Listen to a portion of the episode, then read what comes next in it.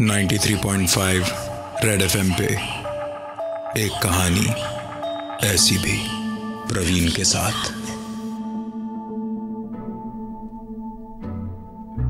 आज की ये कहानी अनिर्बन के मॉम एंड डैड के साथ, आज से करीबन 38 साल पहले 1976 में घटी। सर्दी की एक रात की घटना पर आधारित है। अनिर्बन के डैड एक ऐसे काम से जुड़े हुए थे, जिसके कारण उन्हें वीक में एटलीस्ट दो बार अपने कोलकाता के घर को छोड़ दुर्गापुर जाना पड़ता था। उनकी कंपनी ने उनके लिए दुर्गापुर में एक गेस्ट हाउस फिक्स कर रखा था, जहाँ उनके लिए एक अलग से कमरा था। वो जितनी बार भी दुर्गापुर जाते, उस गेस्ट हाउस के उसी कमरे में ठहरते। जिसकी खिड़की खोलने पर सामने वाले का दिल दहल जाए। गेस्ट हाउस के उस रूम की खिड़की खोलते ही सामने का नज़ारा एक कब्रिस्तान का था।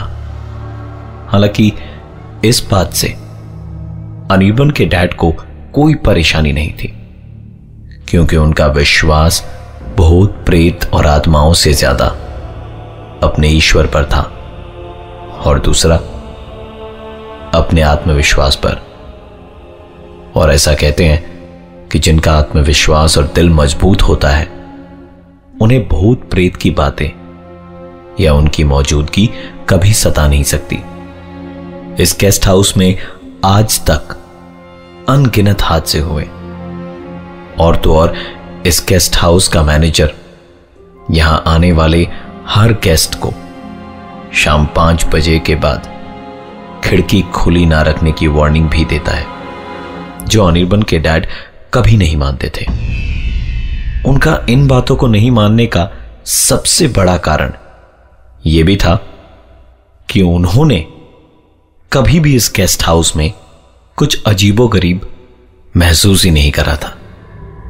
लेकिन कभी कभार आधी रात नींद में उन्हें ऐसा लगता जैसे कोई उनके कान के पास आकर उनका नाम पुकार रहा हो।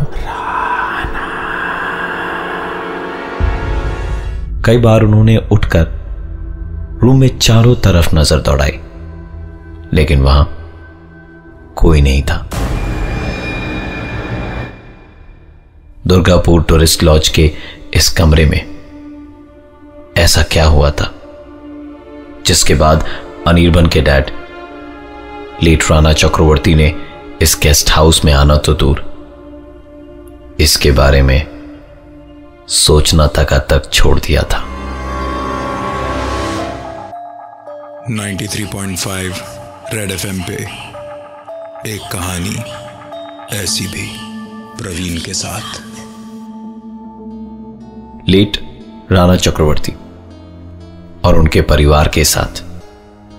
आज से करीबन 38 साल पहले 13 जनवरी 1976 की रात, ऐसा क्या हुआ था जिसने उन्हें दुर्गापुर टूरिस्ट लॉज में जाना तो दूर, उसके बारे में सोचना भी बंद करा दिया।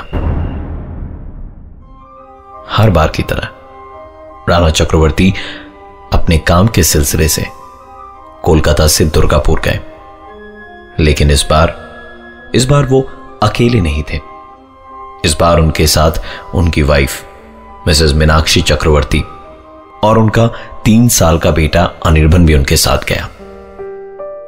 लॉज में घुसते के साथ ही वहाँ के मैनेजर ने उन लोगों का स्वागत एक लंबी सी स्माइल से करा, क्योंकि मिस्टर चक्रवर्ती यहाँ हमेशा आते रहते थे। उनकी जान पहचान, यहाँ के मैनेजर, स्टाफ, सारे के सारे लोगों से। बहुत ही अच्छी थी। या यूँ कहिए कि वो सारे लोगों से किसी दोस्त की तरह ही मिलते थे। मैनेजर ने बातों ही बातों में सजेस्ट करा कि इस बार मिस्टर चक्रवर्ती किसी और कमरे में ठहरे, ना कि उसमें, जिसमें वो हमेशा ठहरते थे। मिस्टर चक्रवर्ती ने मैनेजर की एक नहीं सुनी। और उससे हँसते हुए कहा, कि उन्हें उसी कमरे की चाबी दे दे जिसमें वो हमेशा ठहरते हैं। अजीब सी कश्मकश वाली परिस्थिति में। मैनेजर ने वो चाबियाँ तो मिस्टर चक्रवर्ती को दे दी, लेकिन साथ ही साथ मिसेस मीनाक्षी चक्रवर्ती से एक छोटी सी गुजारिश करी। उसने कहा कि शाम पाँच बजे के बाद खिड़की खुली ना रखे, मैडम, और हो सके तो किसी भी समय खिड़की के सामने खड़े होकर अपने बाल ना बनाए। ये चेतावनी मैनेजर हर गेस्ट को देता था। लेकिन आज आज उसे एक अजीब सा डर लग रहा था, क्योंकि पहली बार पहली बार मिस्टर चक्रवर्ती अपने परिवार के साथ यहाँ आए थे और वो नहीं चाहता था कि उनके साथ कोई दुर्घटना घटे। कमरे में चेक इन करने के बाद मिस्टर चक्रवर्ती अपने काम से बाहर चले गए और मिसेस चक्रवर्ती अपने तीन साल के बेटे को रूम में छोड़ खुद नहाने चली गई। नहाकर जब वो बाहर निकली तो अपने बाल सुखाने वास्ते उन्होंने खिड़की खोली और खिड़की खोलते के साथ ही सामने का दृश्य उनकी आँखों के सामने था। सामने का दृश्य देखकर उनकी आँखें फटी की फटी रह गई। 93.5 रेड एफएम पे एक कहानी ऐसी भी प्रवीण के साथ। दुर्गापुर टूरिस्ट लॉज के मैनेजर ने मिसेस मीनाक्षी चक्रवर्ती को एक चेतावनी दी थी। उसने कहा था कि शाम के पाँच बजे के बाद कमरे की खिड़की खुली ना छोड़ें और किसी भी हालत में खुले बालों के साथ उस खिड़की के सामने ना खड़े हों। मिसेस मीनाक्षी ने मैनेजर की इन बातों को कोई महत्व नहीं दिया और नहा कर आने के बाद अपने बाल सुखाने के लिए खिड़की का दरवाज़ा खोल ही लिया। खिड़की खोलते के साथ ही जिस बात से वो अनजान थी, वो उनके सामने था। जितनी दूर मिसेस चक्रवर्ती की नज़र गई, उन्हें बस कब्र ही कब्र दिखाई दे रही थी। इस दुर्गापुर टूरिस्ट लॉज के पीछे एक कब्रिस्तान था। ज़िंदगी के बाद की इस सच्चाई को देख मिसेस मीनाक्षी बहुत डर गई थी। उन्होंने तुरंत खिड़की बंद करी और अपने तीन साल के बेटे अनिर्बन को लेकर पलंग पर बैठकर उस भयावह स्थिति में अपने पति का आने का बेसब्री से इंतज़ार करने लगी। शाम करीबन छह बजे मिस्टर चक्रवर्ती अपने काम से लौटे। उनको देखकर मिसेस चक्रवर्ती की सांसों में साँसें आई। उन्होंने अपने हस्बैंड से रिक्वेस्ट करा कि वो मैनेजर से बात करके अभी का अभी रूम चेंज करें, क्योंकि इस रूम की खिड़की के ठीक सामने कब्रिस्तान है, जिसका एक एक दृश्य शायद रात भर उन्हें, अर्थात मिसेस मीनाक्षी चक्रवर्ती को शायद सोने ना दे। मिस्टर चक्रवर्ती ने अपनी बीवी को बताया कि पिछले पाँच साल से जब जब वो दुर्गापुर आए हैं, इस लॉज के इसी कमरे में ठहरे हैं। और ये दिलासा दिया कि आज तक उनके साथ ऐसा कोई हादसा नहीं हुआ। जो उन्हें इस बात से डरा दे कि इस रूम की खिड़की के ठीक सामने का नज़ारा एक कब्रिस्तान का है। बहुत समझाने के बाद मिसेस चक्रवर्ती कन्विंस हो गई और आज की रात इस रूम में बिताने का फैसला किया। पर इन सब के बीच मिसेस चक्रवर्ती ने एक बात छिपाई। मैनेजर की चेतावनी के बावजूद, मिसेस चक्रवर्ती ने ना तो सिर्फ़ खिड़की खोली, बल्कि वो वहाँ खुले बालों में कुछ देर के लिए खड़ी भी थी। 93.5 रेड एफएम पे एक कहानी। ऐसी भी प्रवीण के साथ। ये बात तो शायद आपने भी कभी ना कभी, कहीं ना कहीं ज़रूर सुनी होगी कि शाम ढलने के बाद बाल खोलकर छत पर ना घूमे या फिर रात को सोते वक्त अपने बालों को ज़रूर बाँध लें। अनजाने में यह गलती मिसेस चक्रवर्ती के साथ दुर्गापुर टूरिस्ट लॉज के उस कमरे में हो गई, जिसकी खिड़की के ठीक सामने एक कब्रिस्तान था।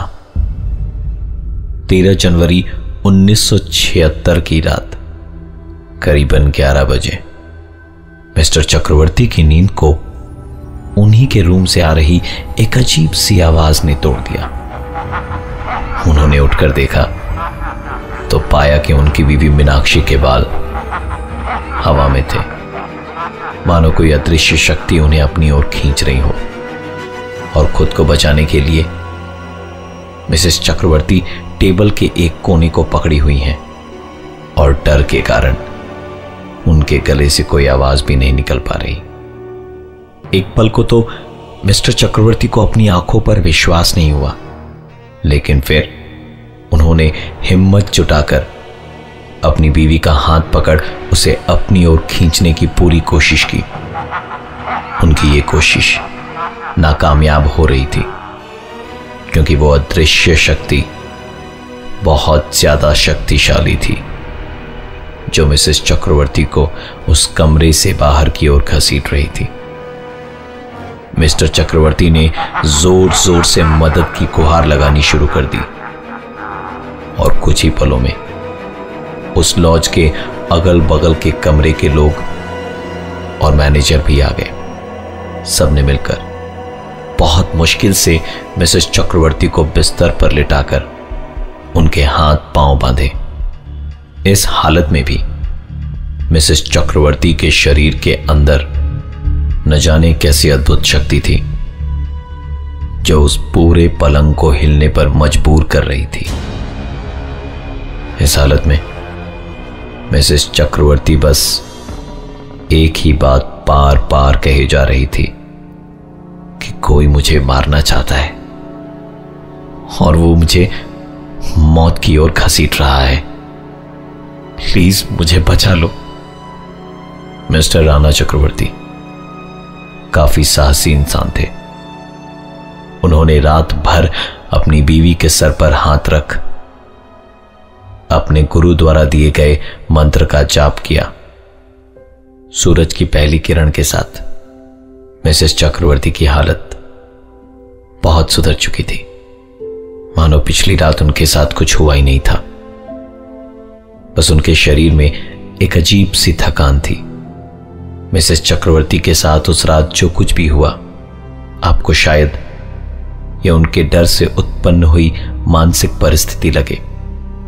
लेकिन अचानक से मिसेस चक्रवर्ती के शरीर में आई अपार शक्ति, जिसको काबू में करने में करीबन पाँच छह लोगों की मदद लेनी पड़ी। इसे एक्सप्लेन कर पाना बहुत मुश्किल होगा। दुर्गापुर टूरिस्ट लॉज आज भी मौजूद है, लेकिन वहाँ कोई नहीं रहता। कई सालों से वो वीराना पड़ा है। मैं हूँ प्रवीण, और ये थी आज की एक कहानी, ऐसी भी। 93.5 रेड एफएम पे, एक कहानी, ऐसी भी, प्रवीण के साथ।